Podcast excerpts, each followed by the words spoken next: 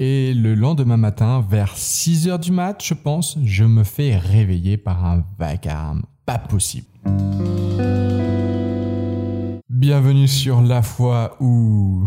Aujourd'hui, je vais parler d'un... Comment dire euh, Un événement inattendu. Je vais vous parler de tri sélectif et en quoi le tri sélectif n'est pas forcément, s'il n'est pas bien géré, quelque chose de bon.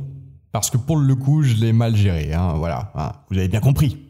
Et donc, c'était un groupe de 8 à 13 ans, mixte hein, cette fois-ci, pour 8 animateurs animatrices. J'étais animateur et j'étais référent des garçons. Oui, on va, va pas parler de la façon dont ça s'est organisé, mais voilà, il y avait un animateur référent garçon, un animateur, euh, enfin une animatrice référente fille, et je faisais partie des référents garçons sur la vie quotidienne.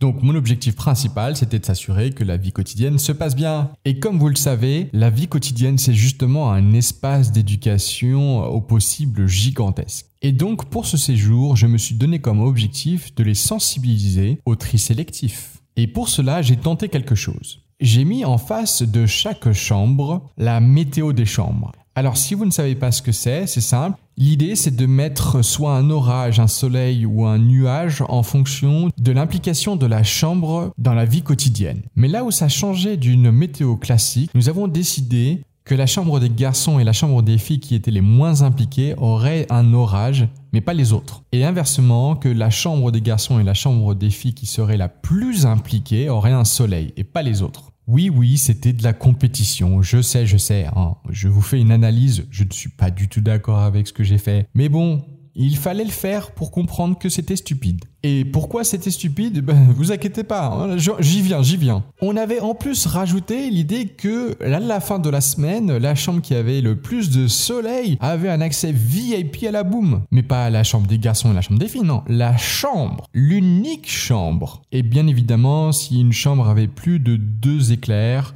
sur un temps de transition, nous lui demandions de ranger justement leur chambre, de faire attention, d'y aller un peu plus, de s'impliquer. Bien évidemment, on essayait de ne pas mettre deux éclairs à la même chambre parce que c'était pas vraiment l'intérêt. Mais revenons à ces chambres qui justement avaient des soleils.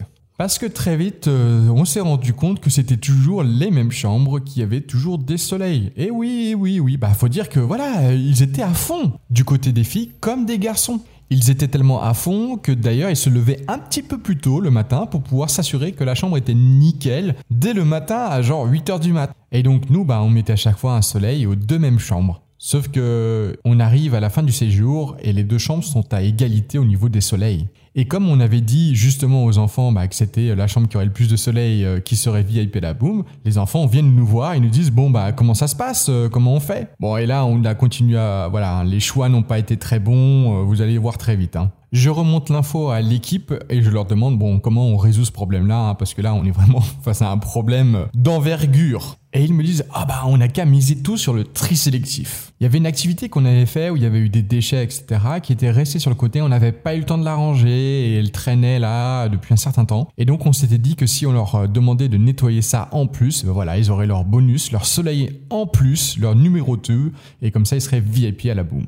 Le soir même, les jeunes me demandent euh, qu'est-ce qui a été dit pendant la réunion. Je leur explique justement ce que je viens de vous dire, hein, donc euh, qu'il faut faire le tri sélectif au niveau de cette activité. Je les vois commencer à s'organiser pour demain, mais je fais pas attention plus que ça et je vais me coucher. Et le lendemain matin, vers 6 heures du mat, je pense, je me fais réveiller par un vacarme pas possible. J'entends des enfants dehors en train de jouer, je pense, mais en tout cas, ils font beaucoup de bruit. Ils ne respectent clairement pas le sommeil des autres. On dirait qu'ils se lancent la balle, je, je, sais pas trop, et donc je me lève et je leur dis Qu'est-ce que vous faites là? Il y a tout le monde qui dort, euh, il faudrait aller vous coucher. Et là, ils me répondent Mais non, mais comme tu nous as dit, on est en train de faire le tri sélectif. Oui, oui, vous avez bien entendu. Des jeunes se sont réveillés à 5h, 6h du mat pour faire le tri sélectif. Et le pire, c'est qu'ils n'ont pas fait forcément le bon tri sélectif. Ils sont allés prendre les poubelles des toilettes, ils sont allés prendre les poubelles des salles de bain, et ils ont essayé de trier. C'est-à-dire qu'ils ont enlevé les choses des sacs et ils ont commencé à trier à l'intérieur. Ah, je vous, je vous, évite les détails, hein, mais il n'y avait pas toujours des trucs sympas, ce qui est normal en plus. J'aurais dit tout de suite de, de s'arrêter et d'aller se recoucher. Et le pire, c'est qu'ils l'ont vécu comme une punition. Pas le fait de faire le tri sélectif, hein,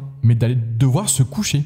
Bien évidemment, on les a pas punis ni sanctionnés. Il euh, n'y avait pas vraiment d'intérêt là-dedans. C'est pas comme s'ils avaient à réparer quelque chose, mis à part le fait qu'ils aient quand même réveillé la moitié du camp. Et là-dessus, ils sont allés s'excuser auprès du groupe, quand même, d'avoir, euh, voilà, réveiller les autres. Qu'est-ce que j'ai appris de tout ça? Alors déjà, que ce qu'on dit peut avoir des implications qui sont complètement différentes de ce qu'on imagine. Dans le sens où, euh, voilà, quand, quand j'aurais parlé du tri sélectif, je ne m'imaginais pas que ça irait jusque-là. Ensuite, que mettre de la compétition dans la vie quotidienne, mais ça a juste aucun intérêt. Et du coup, c'est même presque contre-productif. Parce qu'au final, ce qui était important pour eux, c'était pas de ranger la chambre ou euh, de faire attention et d'être impliqué dans la vie collective. C'était d'avoir leur soleil, c'est-à-dire plutôt euh, d'être les premiers, euh, d'avoir le, bout de jambon à la fin. Et, donc, du coup, l'apprentissage, il n'était pas au niveau de, de la vie quotidienne, mais plutôt de comment réussir à avoir des choses. C'était pas ça qu'on voulait leur faire apprendre. Alors c'est sûr, c'est efficace sur le moment. C'est-à-dire qu'ils rangent effectivement leur chambre, mais je suis pas sûr qu'ils apprennent à ranger leur chambre. C'était la fois où, si vous avez aimé cet épisode, n'hésitez pas à le partager. Si vous avez iTunes Podcast, mettre un avis 5 étoiles, vraiment ça ferait plaisir. Je vous souhaite une bonne journée. C'était Hugo de Parlons Péda.